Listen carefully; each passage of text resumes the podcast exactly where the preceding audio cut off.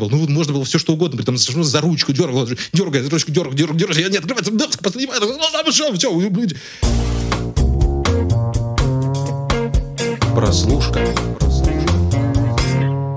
Всем привет, друзья! Это подкаст «Прослушка от онлайнера», его бессменный, постоянный и великолепный ведущий Андрей Марьянов и Антон Коляга. И вот к сегодняшнему нашему великолепию мы прибавили небольшой поджанр наших подкастов, который называется Коляга не смотрел. Да, друзья, мы не можем мы, к огромному сожалению, всегда стыковаться в наших э, зрительских возможностях. Э, даром, что Антон Олегович тут совершенно не, не, незаметно для вас был в отпуске всю эту неделю, потому я его не видел и не слышал.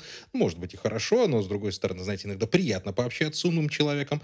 А, но и не могли мы в то же время пройти мимо одного из главных сериальных премьер этого года под названием «Очень странные дела». Опять же, вы уже нажали на это название, уже слушаете, что происходит. И постараемся мы сегодня как-то э, с моей стороны, со смотрящей стороны рассказывать об этих самых очень странных делах. А Антон Олегович я попытаюсь выводить на все-таки на те темы, в которых он разбирается даже лучше, чем я. Это кино, и в том числе кино подростковое, а, на, ну и не только подростковое, но и взрослое кино 80-х и 90-х, там, начало 70-х, на которых в очень странных делах, понятное дело, делается очень большой акцент, и из этого, собственно, и происходит все вот это вот безумие, все вот это вот э, восторженное безобразие и вот весь этот вот эстетический восторг, если вам будет угодно. Антон Олегович, скажи, пожалуйста, как тебе вообще отдохнулось-то? Да, отдохнулось замечательно, слушай. Вообще не хотелось смотреть никакие сериалы, забыл абсолютно про какие-то подкасты с трудом, просто такой ах приехал ты, в студию.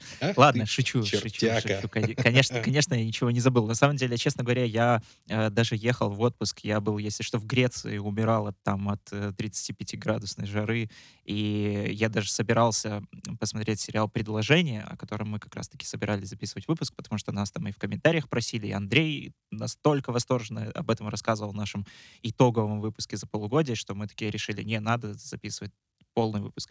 И потом, что вы думаете? Я уже еду в автобусе Вильнюс-Минск, э, с трудом сквозь э, 2G интернет пробивается ко мне сообщение в Телеграме от Андрея Марьянова. Чувак, очень странные дела, нужно срочно смотреть. Я понимаю, что э, нет, это сделать просто физически невозможно. Как я уже говорил, что очень странные дела я закончил смотреть, кажется, в 2016 что ли году, то есть я посмотрел первый сезон, немножко начал второй, мне он как-то не сильно понравился, я его решил дропнуть, и потом последующие годы э, как-то очень странные дела, даже не то, чтобы слишком сильно попадал в мое поле зрения, то есть я знал о существовании этого сериала, там были какие-то мемы, вроде как обсуждали в каких-то тусовках э, гиков и смотрящих его.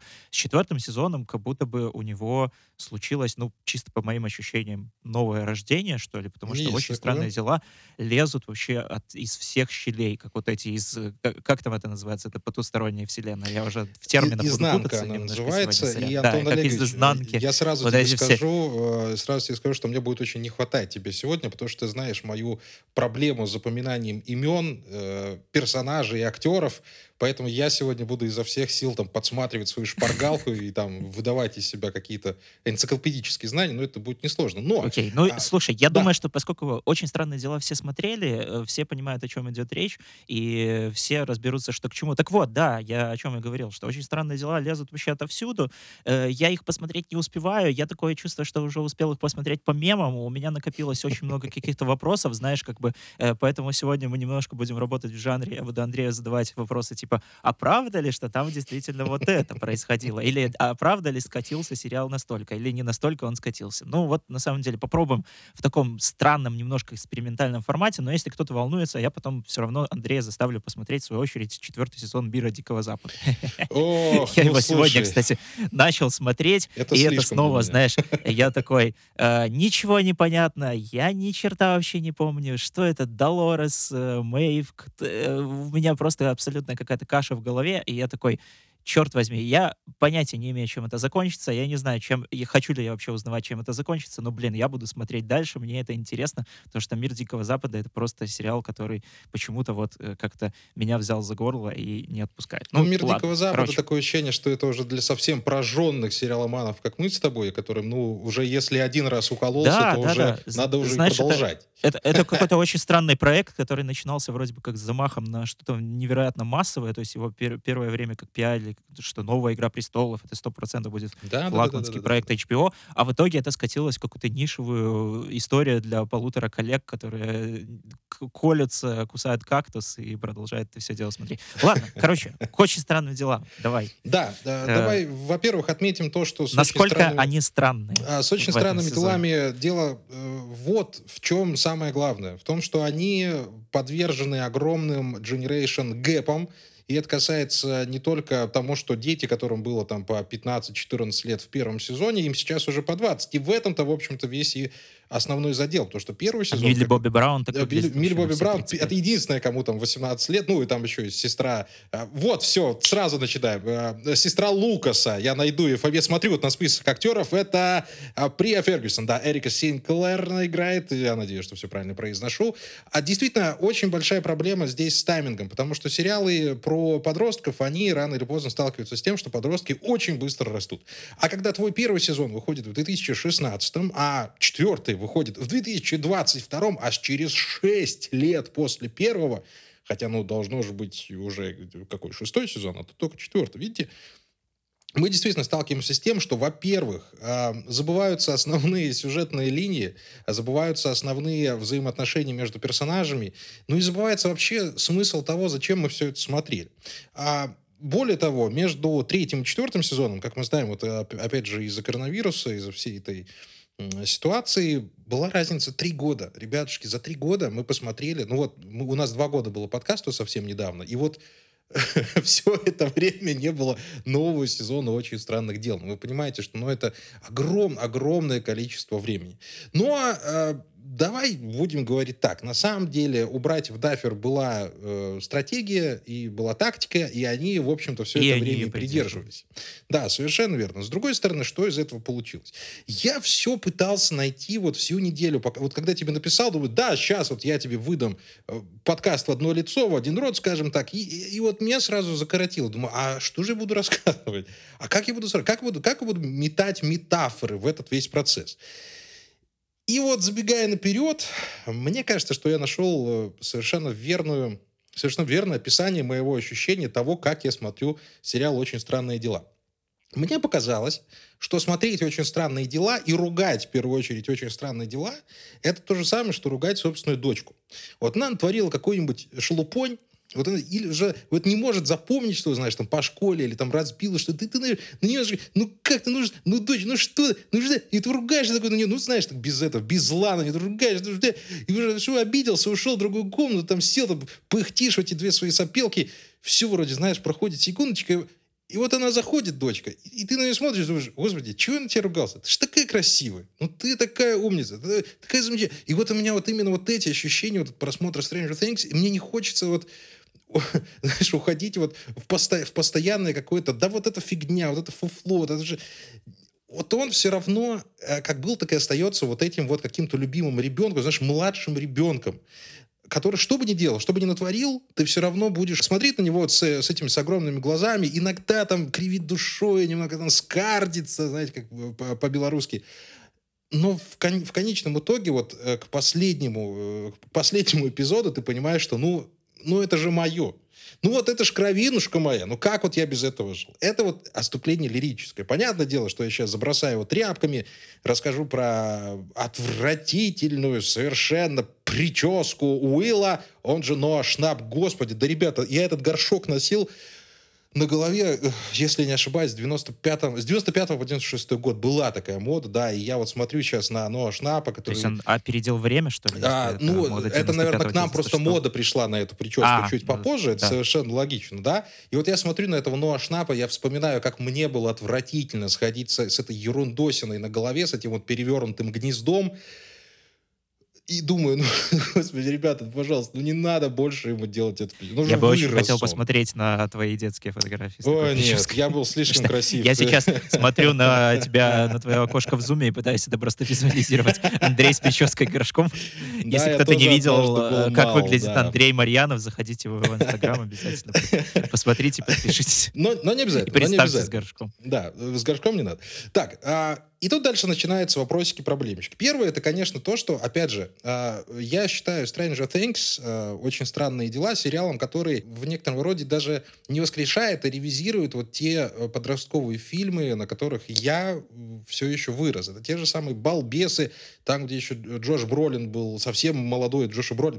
Молодой Джош Бролин — это то же самое, что Марьянов с Горшком. Это представить невозможно, но можно увидеть, в общем-то. Да, и этому есть официальное подтверждение. А э, «Инопланетянин», опять же, тот же самый э, Спилберга, ну, на которого здесь амажи и просто огромное количество в очень странных делах, это совершенно нормально.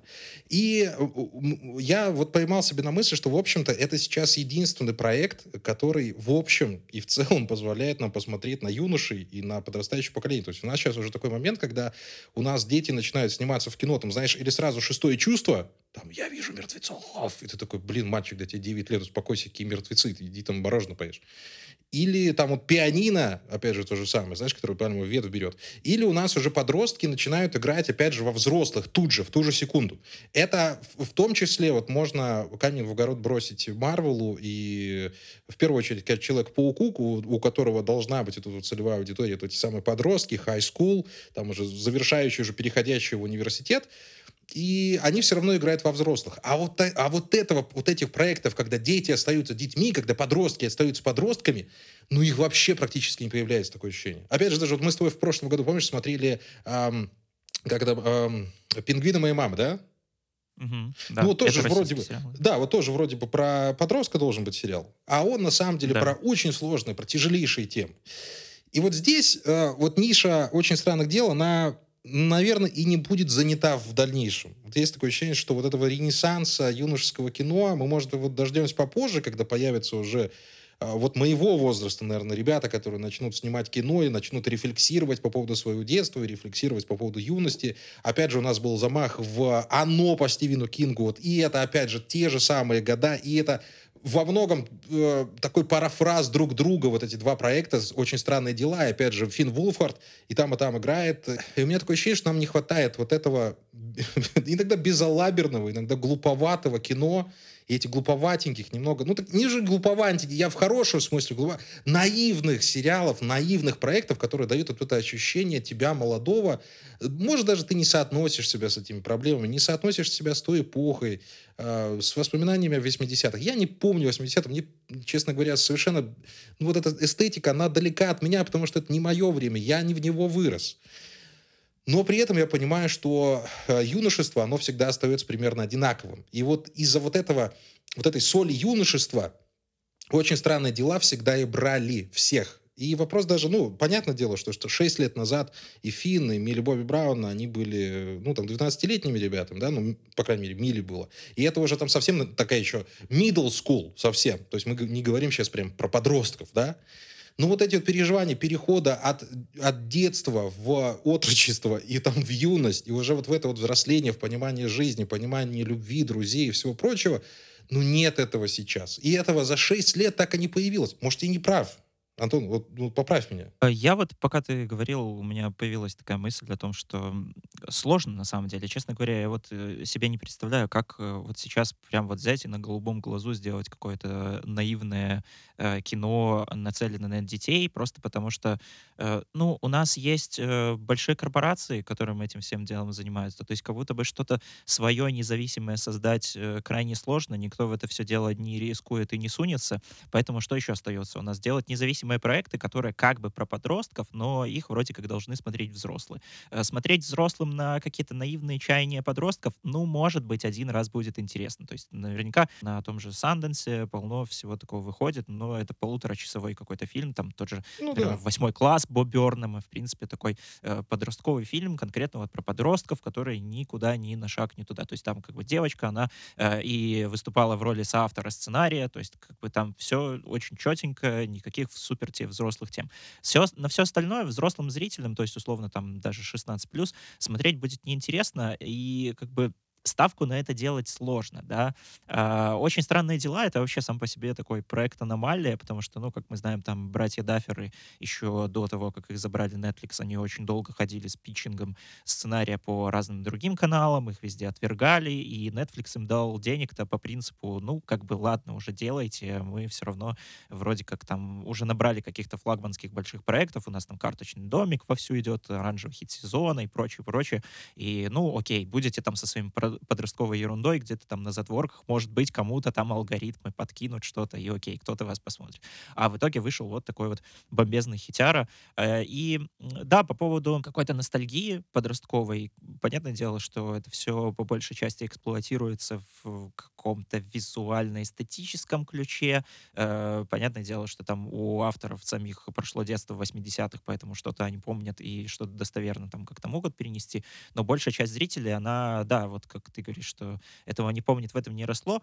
И э, очень странные дела тоже, как по мне, у него вот получилось, знаешь, как будто бы из максимально чего-то вот пережеванного вторичного, в конце концов, вот за долгие годы такой вот тихой сапой стать чем-то в, том числе и очень сильно оригинальным и уже соответствующим э, как бы нашему времени. То есть сначала это был просто как амаш 80-м, а потом этот амаш 80-х, он настолько как-то встроился плотно в поп-культуру 2020-х, что 2020-е, 2010-е там представить без очень странных дел невозможно, да, и вроде бы, и это получается, да, очень странный парафраз, когда э, в «Оно», которым э, вроде как отчасти вдохновлялись тоже, в том числе «Очень странные дела», играют там дети из «Очень странных дел», и в которых делаются омажи на «Очень странные дела», так и здесь то же самое, как бы эпоха, которая вдохновлялась 80-ми, сама становится как бы уже неотделимо от 80-х. То есть это, это, это очень сложно описать, но я думаю, что вы примерно поняли, что я тут хочу а, так сложно ну, сформулировать. Но... один маленький момент. А, Мэтт Даффер, 84 -го года рождения. То есть его создательность пришла а, все-таки на 90-й окей, примерно, 91 год. Значит, э, окей, значит, э, мой так. fuck-up э, фактически, да, он еще лучше подтверждает эту мысль. Что, так он, это же даже не fuck-up, нас, наоборот. Да, ты, у ты, нас ты и пойми. авторы тоже не э, да, росли в этом. Да, да, да, это не да. fuck-up, это вот именно, это, это, это, это на, наоборот, ты, а, может показаться, что да, человек рос в 80-е, но мы сейчас живем вот именно в то время, когда из эпохи целой можно сделать сделать культ, хотя ты в ней даже никогда и не был. Ну, это, в общем-то, тоже старая тема «Полночь в Париже». Давай вспомним «Полночь в Париже», когда, эм, господи, не Амели Маризмо. Ну, вот я вспомнил теннисистку, которая уже давно не играет, которая сейчас директор Уимблдона, и не могу вспомнить э, Мишель Котияр, конечно же, которая осталась... Марион. Марион Котияр, спасибо огромное. Которая все-таки не вернулась в свое время и осталась в прошлом, да и э, сделала из этого времени некое воздушное волшебное пространство, именно в котором она и должна была родиться. Да? И вот это, на самом деле, тоже в, кое, в некой роде, понятное дело, а, попытка оказаться там, где ты ни разу не был. Это вот, э, ну, я не знаю, Бутусов, э, песня про Америку. Вот, вот, вот что-то То есть создать свое какое-то да. создать свое идеальное детство, которое, да. которого у тебя Абсолютно никогда не было, верно. но ты очень хотел, да. чтобы оно было бы именно. Абсолютно так. И вот в этом создании детства ты допускаешь совершенно детские ошибки, когда начинаешь писать сериал. А перейдем к самому интересному. В чем же здесь а, а, самая большая проблема? Самая большая проблема в том, что э, очень странные дела, их слишком долго не было, все очень сильно соскучились, и почему-то все решили, что именно поэтому каждую из серий нужно делать полуторачасовой, а последние две серии делать на два с половиной часа. Каждая. Я вот у тебя хотел спросить по этому поводу, насколько вообще оправдан вот этот хронометраж, и как ты, как ты бы себе объяснил, почему вообще выбрали такую странную разбивку серий? Почему, за, зачем вот этот нужен перерыв вообще, в принципе, в месяц между основным сезоном и финальными сериями? Тупо, чтобы люди подписку не отключили? А, или, или, типа, или в этом есть какой-то э, смысл? Во-первых, я думаю, я предполагаю, я даже, скорее всего, знаю, что стриминги тоже анализирует свои показатели, особенно у Netflix сейчас очень большие проблемы, как мы знаем, и с акциями, и с подписками. Им очень тяжело приходится сейчас, э, ну, в целом из-за всех происходящих событий. Но это еще не с них началось. Если ты обратишь внимание, то и HBO Max, и Disney+, они э, не каждый свой проект все-таки выкладывают для binge-watching. Ну, не каждый проект выкладывают целиком а дают все-таки ему продышаться. Я очень люблю это выражение, его и в музыке использую, в сериалах, дать проекту продышаться, дать песне продышаться. То есть, если ты выкладываешь полностью сериал, то м, ты получаешь определенное количество хайпа, определенное количество упоминаний в соцсетях, но ты не добираешь э, органических зрителей. То есть тебе все равно нужно, чтобы пошумело, пошумело, пошумело, продышалось и пришло еще. И здесь, мне кажется, да, э, перерыв почти в месяц между э, предварительным финалом и двумя финальными сериями, это очень правильно очень грамотно. Потому что мы забываем, что в этом-то вся суть сериала. Ждать, ждать, ждать, ждать и надеяться. Ждать и хотеть, э, дышать и смотреть, цитируя великую белорусскую группу. А, поэтому я тут проблем не вижу, но проблема в тайминге действительно очень большая. Я прочитал интервью с даферами, они сказали, что да, вот мы специально сделали такие длинные серии, чтобы показать, как все изменилось. Мы хотели больше погрузить в атмосферу. О, солнышки, это тут же не в тайминге дело. Композиция такая штука, которая может э, выразиться буквально в нескольких секундах. И мы знаем по прекрасным классическим примерам ну, да хорошо, «Назад в будущее», если мы уже говорим про культовые фильмы, на которые в том числе опирались братья Дафферы. В «Назад в будущее», как ты помнишь, они начинаются с чего? Они начинаются с того, что нам показывают... Помнишь первую, самую первую сцену «Назад в будущее»? Самых первых. Угу, да. Что нам показывают? Часы нам показывают часы, они такие, вот такие, вот такие. Дальше нам показывают Марти Макфлая, который включает гитару и рубит по ней, разрушает все остальное, и улетает к себе в школу. Ребятушки, это есть классика, концепция. В общем, это классика от, от Роберта Земекиса о том, что не надо тратить полтора часа на экспозицию. В этом нет никакой нужды мы, мы примерно все еще в конце прошлого сезона поняли, где оказались главные герои. Там 11 э, э, была в семье у Вайноны Райдер вместе с Уиллом. Опять же, это горшочек тут который. А все остальные выросли, разъехались, а Дэвид Харбор как бы вроде должен был умереть в конце прошлого сезона, но, естественно, ну как без Харбора теперь прожить? К тому же он так классно похудел, э, и об этом было отпущено несколько довольно замечательных шуток, типа, а, ну как-то, да, что ты решил там, ты рыпыр, ну знаешь, после Колымы-то можно и подхудеть немножечко уже, извините меня за юмор. Вот, и а в этом нет никакой художественной ценности совершенно. То есть мы все равно оказываемся в ситуации, знаешь, какого? Вот э, второго сезона «Очень странных дел», сейчас объясню. Во втором сезоне «Очень странных дел» Дафферы опять попытались, во-первых, поиграть в какую-то лирику, и ввели сестру 11 совершенно неожиданно, и потом пропавшую, естественно, потому что она вообще никто ничего не забыл. Это ее играли Лини Берлс, Берл, не помню, как ее звали. А, и в третьем сезоне, вот, которое почему-то очень, очень часто многие ругали, мне показалось, что они обратно вернулись в правильную канву, в правильную канву повествования юношеского фильма. То есть этот экшен, экшен, экшен, экшен, экшен, экшен, бесконечный экшен, дайте экшен, дайте переключение героев. Пускай они бегают, пускай они кричат в камеру. А особенно пускай кричит в камеру э, Дастин. Дастин всегда должен кричать в камеру. Он или кричит, или плачет, или смеется. Великолепный мальчишка. Он просто Гейтон Матарацу, это бусечка, это, ну, это находка вообще всего Голливуда, всей, всей культуры мировой, обожаю его. И вот здесь вот я опять замечаю, что как только они начинают играть в драму, и это продолжается, блин, первых пять серий, ну, это скукота. Это, вот знаешь, это как взрослые пришли в песочницу и давай там настраивать свои порядки. А ты вот так играй, а ты, а ты вот эту машинку возьми, вот с этой лопаткой поиграй. И ты не понимаешь, да, блин, ребят, да отпустите вы вожжи, да, ну, пожалуйста, уберите взрослых с игровой площадки, они здесь лишние.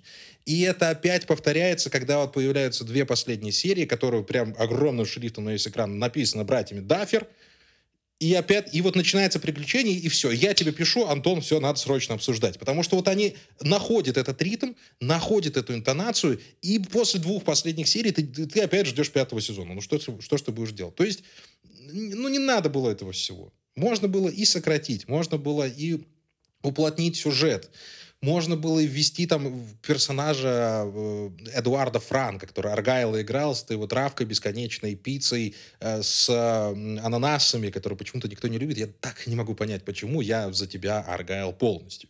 Вот. А все остальное все остальное решается за счет э, хорошего сценария, хорошей истории. А с историей здесь тоже проблема, дорогой мой человек. Вот спроси, давай, задай мне вопрос. Как бы, как бы ты знаешь, о чем я тебе отвечу, а я тебе отвечу. Вообще, я э, часто слышал такую претензию по поводу нового сезона «Странных дел», о том, что это какой-то сезон, где слишком много говорят и слишком мало показывают. О, да. То есть как будто бы там да. часто есть такие сцены, где вроде как персонажи становятся в круг и тебе рекапят предыдущие события и рассказывают вообще, что происходит. Э, это правда или... Э, а, давай, разрушай миф или... Да, дело в диалогах в том числе. А особенно это проявляется вот в последней а, серии или в предпоследней, они в одну, в общем, сплетены, это совершенно неважно, когда а, Майк и Уилл начинают а, говорить вот о как бы серьезных взрослых вещах, мол, ты боишься, что 11 потеряет, что а, ты потеряешь. А он говорит, нет, а я думаю, что 11, это я нашел в ней, и ты, и ты сидишь, блин, ребята, ну вот это вот диалог, которого не может быть в жизни, его нет, он, он никакой. И мы уже не говорим о том, что Уилла там все уже поняли, что это, это еще одна линия любви, любви Уилла к Майку, которая, естественно, не будет никогда осуществлена в жизни. И вот эти, эти диалоги, они пустые. Они, они ни к чему не ведут. Они говорят о вещах, которые ну, ты и так уже подсознательно понимаешь. Там все, все получается выстраивать на взглядах. Когда Уилл смотрит на Майка, все становится понятно. И это классно, это здорово. Опять же, ну, за взгляды здесь в первую очередь отвечает Майя Хоук, дочь э, Итана Хоука и э, Умы Турман. Э, и персонаж, который, как мне кажется, просто вот слили здесь, потому что в третьем сезоне она была вот этой вот драматической фигурой, а, которая сделала камин вот именно в тот момент, вот в тот пиковый момент, когда ты уже думал, что ну вот, ну вот, ну вот, ну вот, и ты увидел, как эм, э, как Робин, Майя Хоу, как она смотрит, как она разговаривает, как она по-другому двигает, как у нее другая пластика включается. Вот, знаешь, вот, вот я увидел переключатель, вот именно актерский переключатель, было очень классно, что ты смотришь на нее, ты, ты вроде бы что-то там подозреваешь, но она так красиво переключилась в тот момент, она стала, знаешь, более взрослой же, она женщиной стала, вот прям вот глазами засверкала. Я обожаю, только она играла в третьем сезоне, но в четвертом из нее сделали вот эту хохотушку-побегушку. Зачем? К чему? Ей дали драматическую линию, но эту драматическую линию не дали довести до конца. Она влюбилась в девочку, а у этой девочки был парень. И она ходила все там, знаешь, ну, э, ну вроде да, вроде нет. И, и из-за этого получился скорее комедийный момент, хотя в прошлый раз это был момент драматический. Не надо так делать, ребята, пожалуйста, больше не делайте так. И еще, э, самое важное, что у братьев Даффер, это к вопросу еще, это все еще к вопросу о лишних разговорах. У братьев Даффер удивительным образом, при всей вот этой вот э, болотистости и рыхлости, получается создавать своим персонажам исключительные моменты. Давай вот поговорим так. Уолтер Уайт. Да, Breaking Bad. Вообще, в целом, Breaking Bad — это серия, когда э, Густаво Фринг э, выходит с обгоревшим лицом после взрыва. Доктор Хаус — это момент, когда он понимает, что его ночь с Кади была его выдумкой. То есть вот это, знаешь, вот знаковые, столповые моменты персонажа в целом, после которого ты влюбляешься в него. И то же самое они вот в этом сезоне сделали с Эдди Мансоном, ребятушки. Джозеф Куин его играет, которого называют копией Роберта Дауни-младшего. Это мой любимый персонаж, Антон. Я нашел любимого персонажа. Что, он, что они с ним сотворили? Как можно было, извините, убить Эдди Мансона? Что, что вы делаете, ребят? Он в изнанке, когда вокруг него кружились вот эти вот темные силы, в красной молнии он играл на гитаре мастеров папец металлики и задавал соло. Антон, ради таких... Э, это момент, который может карьеру сделать. И вот этими, вот этими моментиками они вот утыкают, утыкают, утыкают каждого персонажа, э, вот, вот, вот именно тогда, когда этого уже не ждешь. Думаешь, ну все, ну опять скукотища. Нет, и они все равно уже к четвертому сезону достают братья Даффер эти моменты, от которых, ну, у тебя просто все внутри закипает. Это, это одно из лучших соло вообще в жизни, которое я видел после фильма «Перекрестки», которому уже 200-300 лет. Эдди Мансон э, сделал здесь вообще весь проект. И когда мы говорим, много ли здесь разговоров, мало здесь ли, здесь разговоров, так вот, сериал-то не про разговоры. И то, о чем я говорил, что вот поймать вот это настроение юношеского, совершенно доброго, ироничного, немного придурковатого и балбесного фильма, и у них получилось. Но, но они опять начинают играться вот с этими вот серьезными темами, которых здесь вообще не нужно. Они здесь и так на поверхности. И никто не ждет а там от Вайнона Райдер э, представление на Оскар, там, на Эми, на что угодно. Нет, мы же все-таки здесь ради ощущения юности. Самого главного.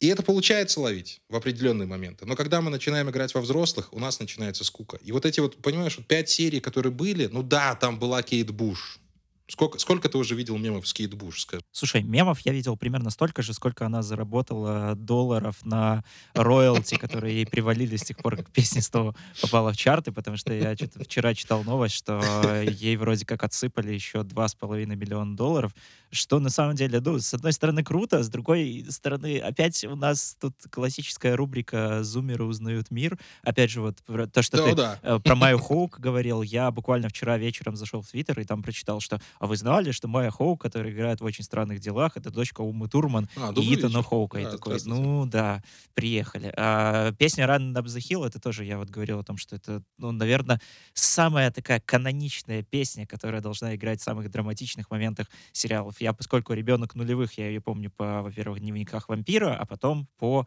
сериалу «Хранилище 13». Если кто-то его смотрел, я думаю, что вы точно не забудете никогда в жизни момент э, в финале третьего сезона, когда взрывается хранилище хранилище, и когда э, Арти достает часы, и мы все понимаем, что сейчас чего-то будет какой-то откат во времени назад, и там как раз-таки играет Running Hill в исполнении Пласиба, которую Кейт Буш сама признавала лучше, чем оригинал. Так что вот такие вот делички. Ну, да, песня везде, песня просто заполонила ТикТок, песня во всех трендах, во всех брендах, во всех чартах. Э, в общем, я не понимаю, что происходит, насколько там это все действительно оправдано, или это просто какой-то вот выстрел, который снова попал случайно в цель. Насколько там это оправдано? Да настолько, насколько это может быть оправдано, Антон Олегович. Понимаешь, ну была бы там другая песня, мы бы не говорили про Кейт Буш, да, с другой стороны. Но попали бы другой песней. Это такие моменты, знаешь, вот они вот, вот, вот, вот возник и возник. Вот если мы там Тарантино берем, у которого на, ну, любой фильм, в общем-то, на музыке построен, там, да, там вот ты понимаешь, что автор прям вот думал, думал, думал, думал, mm-hmm. выбирал, выбирал. А здесь просто а здесь, взяли хит а, и все. Э, да даже, вот, вот не хит, это может быть даже и лучше. Они взяли то, что им самим нравится. И ранее Набзет Хилл, ну блин, ну это же легендарная Это песня, песня про алкоголизм, по-моему, да? Да про все нас, ну, про все, я не знаю, это не важно про что. Вот просто ранее на Хилл, просто я буду свободный, понимаешь? Ну, вот не важно, от чего ты будешь свободный, просто буду свободный. Пускай, вот, пускай она об этом будет. И вот эта песня, судя по всему, кому-то из братьев Даффер тоже очень сильно понравилась, и она, он прошел там с ней всю жизнь, и вот он ее именно в этот момент поставил, в тот момент, когда великолепная и замечательная Сэдди Син, которая играет Макс, убегает от Векны. Ну, мне, как человеку, который это, э, с этой, у которого с этой песней ничего не связано, э, личного, персонального, она, знаешь, прошла как вот песня и песня. Но тут выяснилось, что это Кейт Буш, и что это Раннин Абзет Хилл, что это великий хит, и что, ну, знаешь, оно как-то само по себе подхватилось. Но я на это даже внимания не обратил. Ну, песня и песня. Так к тому же мне уже скучно стало там в, в тот момент, когда Макс от Векна убегал. А с другой стороны, кстати, к слову про Векну, а, у нас наконец-то появился классный, классный антагонист. Векна очень страшный. Что это такое? Страшный. Векна — это... Так, как бы тебе объяснить? Короче, Векна — это один из персонажей Dungeon and Dragons, А-а-а. той самой игры, по которой, собственно, и создан этот самый проект. А, это вот сейчас у спойлер, major спойлер, ребят, если вдруг не слышали, промотайте чуть вперед. Антон, тебе уже как бы, что уже поделаешь, ты уже и так подписался на подкаст. Кстати, подписывайтесь. Векна — это еще один из пациентов папы, того самого, которого играет Мэтью Модайн, который, кстати, еще у Кубрика играл, если вы забыли, который попытался убежать от папы за счет 11. Вместе, вместе с 11 он хотел убежать, при этом убив всех остальных детей, но 11 его отправило в ту самую изнанку, и там вот он превратился в страшного-страшного монстра, который решил эту изнанку перенести в наш мир. Ты вот понял, как человек, который Виртуозный просто спойлер, и я ничего не понял. Супер. Папа это с молодым папой вот. связано? А, да, естественно, молодого папу тоже смотрите, только второй сезон не надо, первый самый классный, второй так себе. А Джейми Кэмпбелл играет этого самого э, Векну или первого. То есть там еще или и актер Питера. играет, я думал, это CGI. Да, и именно так. Э, там очень замечательно, великолепный грим. Он действительно очень страшный, очень продуманный, очень прям сочный, но при этом не отталкивающий грим. Это очень важно. Ты знаешь, что бывает страшный, бывает страшный грим, а бывает страшный и отталкивающий. Здесь он страшный. Здесь вот можно продолжать смотреть на монстра, действительно ужасающего монстра. На него можно продолжать смотреть какое-то время вот в лицо. И ничего страшного с тобой не будет. Ну, только если он там не начнет над тобой некоторые э, эти самые производить. Ну, вот Джейми Кэмпбелл, я думаю, что если ты не вспомнишь, то и не вспомнишь, что это вот его называли человек-спойлер спойлер. То есть, когда появился Джейми Кэмпбелл в кадре, я там уже увидел то ли в Твиттере, то ли где, что, а, ну это какая-то, значит, злодей будет. Ну, понятно. Как, в общем-то, потом и вышло. В трех сезонах «Очень странных дел» не было, по сути, антагониста. А в четвертом они ввели антагониста, который, по сути, отвечал за все странные события первых трех сезонов. И вот это оказалось векно, оказался векно, потому что это все-таки мужчина. Ну, давайте будем говорить, что это амбиморфный там, персонаж. Короче, Мариарти очень странный. И он, вот, Мариарти очень странно делал. Идеальное описание. Вот это получился Векна. У него есть мотивация, у него есть предыстория, у него есть суперсилы, у него есть э, пугающая аура. И знаешь, вот с чем сравнили, и я думаю, что это совершенно правильное сравнение, с Фредди Крюгером. Потому что Векна являлся в некотором подсознании детей, считай, во сне, он тоже был страшный, ему только не хватало какого-нибудь гнилого юморца, знаешь, чтобы совсем превратиться во Фредди Крюгера. И, в общем-то, да. И он, и он тоже был настолько же пугающим. Нам опять показали э, несколько действительно ужасающих моментов. Это очень важно, потому что, ну, надо не забывать, что фильм-то про подростков, и вроде бы как для подростков, но он для взрослых. И вот эти вот там ну вот, те, кто смотрел, поймут, когда Векна начинает свои вот эти вот колдунства, когда он призывает уже душу э, ребенка к себе в изнанку, у него ломается, отвра- мир, отвратительно ломаются кости, там, э, закатываются глаза. Ой, действительно, очень страшно. Очень страшные дела тут получились. Но в конечном итоге и в самой кульминации ты понял, что а, очень странное дело вообще есть такая привычка убивать любимых персонажей. Там в третьем сезоне Сэма из э, этого самого, из «Властелина колец» убили, не помню, как зовут того актера. Ну и вообще там поубивали кучу персонажей, которые, в общем-то, могли бы и выжить. Это касается, в общем-то, и Эдди Мансона, и Монгомери, э, Дейкра Монгомери, который Билли играл в прошлом сезоне. Это как раз был брат Макс или Максин. И, и ты тоже начинаешь думать, ну вот все время возвращаюсь к одному и тому же. Вот, вот это вот сериал вы реально снимали как будто подростки. И вот это и хорошо одновременно, и плохо. И именно поэтому его и ругать невозможно, и похвалить до конца нельзя. Ну вот он есть такой и есть. Ну вот зачем ты убиваешь Эдди? Вот зачем? Это же лучший персонаж сериала. Вообще там это 11 рядом не стояло. Да у него глаз... Да я в его глаза, я купаюсь в его взгляде. Я не могу... Ну вот его... почему его с Дауни младшим сравнивают? Да, у него харизма похожа на Дауни младшего, но те вещи, которые он отыгрывает столько доброты в глазах человека я давно не видел. А тем более доброты в глазах персонажа, который, у которого огромная вот эта драматическая структура есть, и который в конце Э, борется со своими страхами, который превозмогает себя, который становится вот этим вот next степом, следующим шагом развития своего персонажа. Вы берете его, убиваете, при том, что четыре сезона вы тащите одних и тех же персонажей вот в одной плоскости. Они не меняются совершенно. Угу. Я, кстати, тоже вот как, очень как... часто попадались мне на глаза какие-то претензии о том, что это сериал к четвертому сезону о людях, которые давно уже проработали все свои травмы и все свои препятствия э, в отношениях да. друг с другом, и они да. просто э, сидят и друг друга поддерживают и говорят, как все будет хорошо. Да, и это именно так, понимаешь? Вот эти все... Я тоже в последнее время смотрю уже там, знаешь, психологические моменты в сериалах. О, у меня проблема с мамой, проблема с отцом. Это примерно то же самое сейчас у меня стоит вот на одной полочке с э, ностальгией по 80-м. Мне кажется, это уже... Вот момент ностальгических фильмов, он уже отмер совершенно. Уже нет, ну, нет сил смотреть ностальгические фильмы, их слишком много. И слишком много стало уже проектов, где у меня проблемы с отцом, знаешь. И которые при этом, кроме этого, ничего и не дают-то. Но у нас же Они был ничего фильм, не дают. например, «Все везде и сразу», где, в принципе, тоже по про... Ну, так он же не об да. этом, он же обо всем. Он, он, он и везде, и сразу. обо всем сразу, да. Да, он и об этом, и не ну, об этом. Ну, я к тому, что, видишь, вот можно вот сделать, даже, даже вот это можно сделать. Конечно, э, прям да, да, да, да, да, это вот квинтэссенция. И почему мы говорим, что если вы делаете юношеский подростковый фильм и проект, то делайте его вот именно подростковым, за счет приключений, за счет Индианы Джонса, а не молчания ягнят. Антон, там был амаш на молчание ягнят. Ну, какое он отношение имеет вообще к подростковому кино? Объясни мне. И в сухом остатке, понимаешь, я Но ты подростком в не смотрел лютейшем восторге. А, я его ребенком смотрел, Тем, поэтому тем такой странный вырос.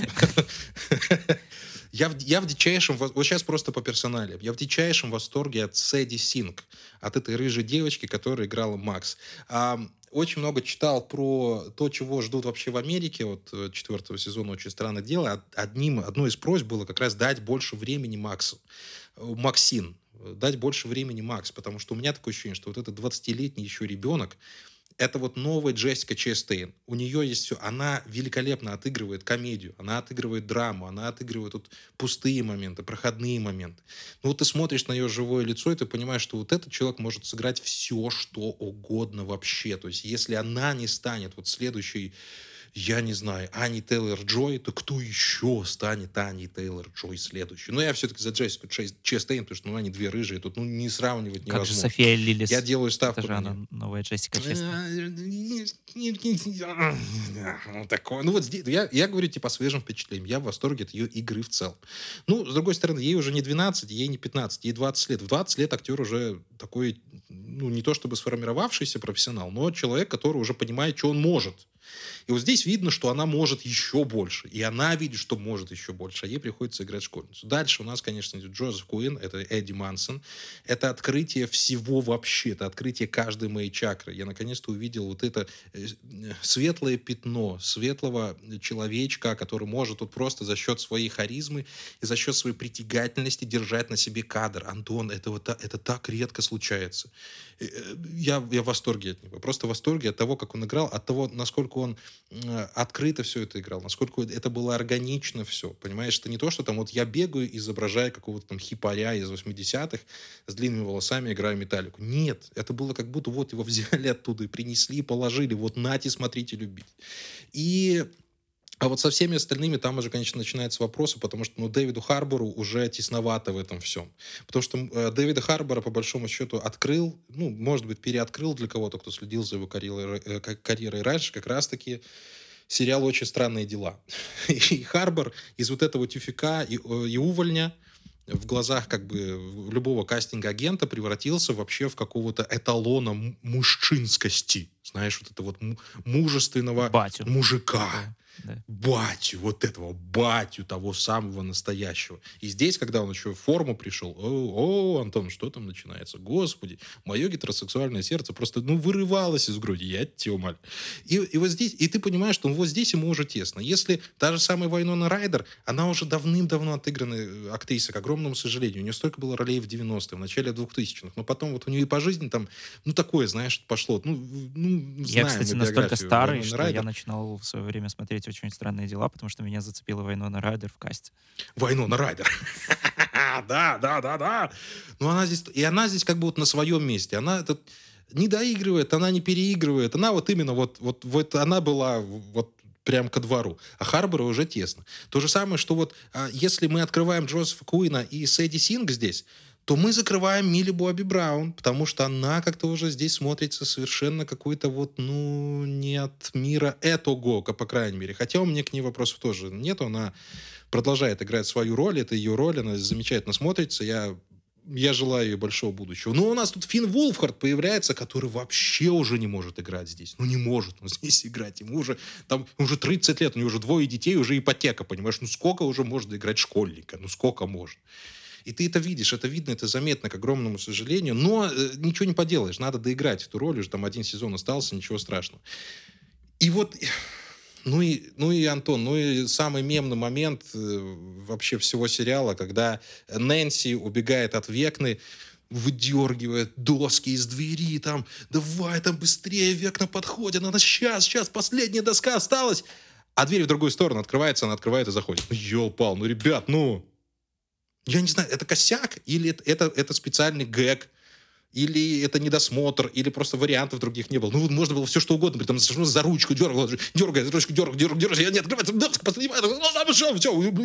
А здесь она, блин, она достает, она достает доски, которые не мешают ей пройти через дверь. Ну, зачем? Ну, блин.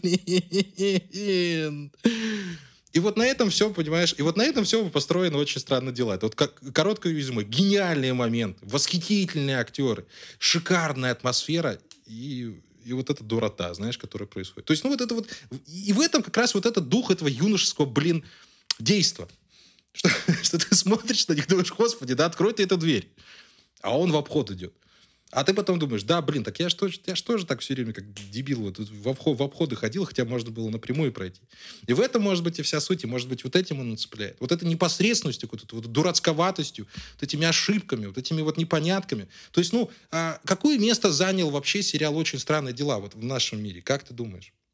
На нем же не выросли, наверное. Ну, слушай, кто-то ну, уже сложно да и вырос. сказать, что мы на нем слушай, выросли. Э, если, например, представить, что кто-то начал смотреть «Очень странные дела», когда ему было 10, да, допустим, вот пример 12, да, ну, как вот будучи ровесником главных героев, то сейчас ему получается сколько? Он сейчас уже, наверное, сдал ЦТ и успешно поступает где-то в какой-нибудь Минский лингвистический университет. Так что, ну, почему бы и нет? Можно сказать, что кто-то на этом вырос. Да, ну, вот все правильно. В принципе, мне кажется, кажется, все сериалы, которые западают больше всего в сердце и которые мы с теплотой вспоминаем, они именно такие, они несовершенные, это не какое-то супер-мега произведение кинематографического искусства. Ты вспомни какие-нибудь, э, что мы вообще смотрели в детстве, вот если отбросить вот эту вот категорию такой классики, там, от больших авторов, которые там вспоминают. Кровавый да, спорт. Мы смотрели всякую чушь и обожали это, и до сих пор обожаем, а если пересматриваем, то кринжуем и такие, о, господи, что это вообще было?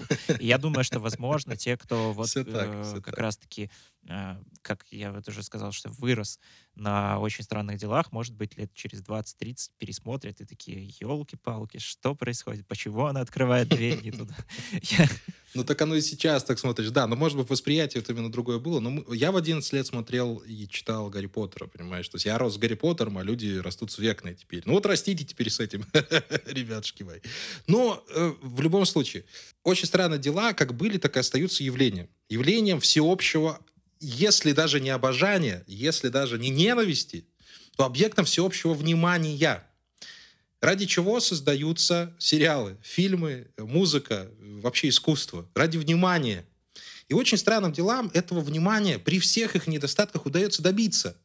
Чего еще нужно желать от проекта? Да ничего. Все, смиритесь с этим. У нас была вот игра в кальмара, мировое внимание. И это веха в сериальной, в сериальной индустрии, абсолютная веха.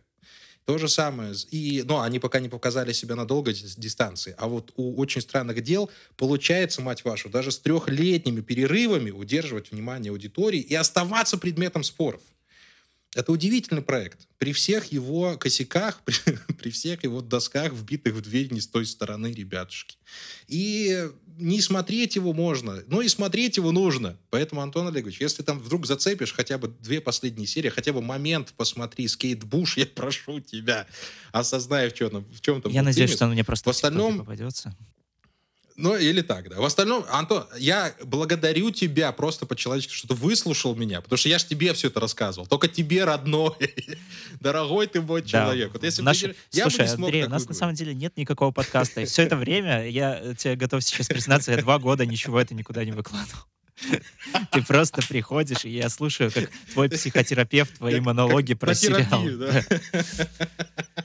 Нет, на самом деле... Слушай, это, кстати, это могло быть, это может быть интересным началом хорошего сериала. Нет, на самом деле, к счастью или к сожалению, наш э, подкаст все-таки существует, и мы тоже его делаем, естественно, ради внимания. Мы вот такие вот, значит, attention horror, которые хотим э, постоянно ваших лайков, подписок и, естественно, отзывов. Поэтому еще раз мы просим вас э, это все проделать, все эти манипуляции, также рассказать о нашем подкасте вашим друзьям, родителям, знакомым, кому угодно. Просто подходите к прохожему на улице, такой, пс, смотрел «Очень странные дела»? Да. А, а подкаст послушай, прослушал? Слушал? Вот тебе, короче, смотри, подписочка, ссылочка, все дела.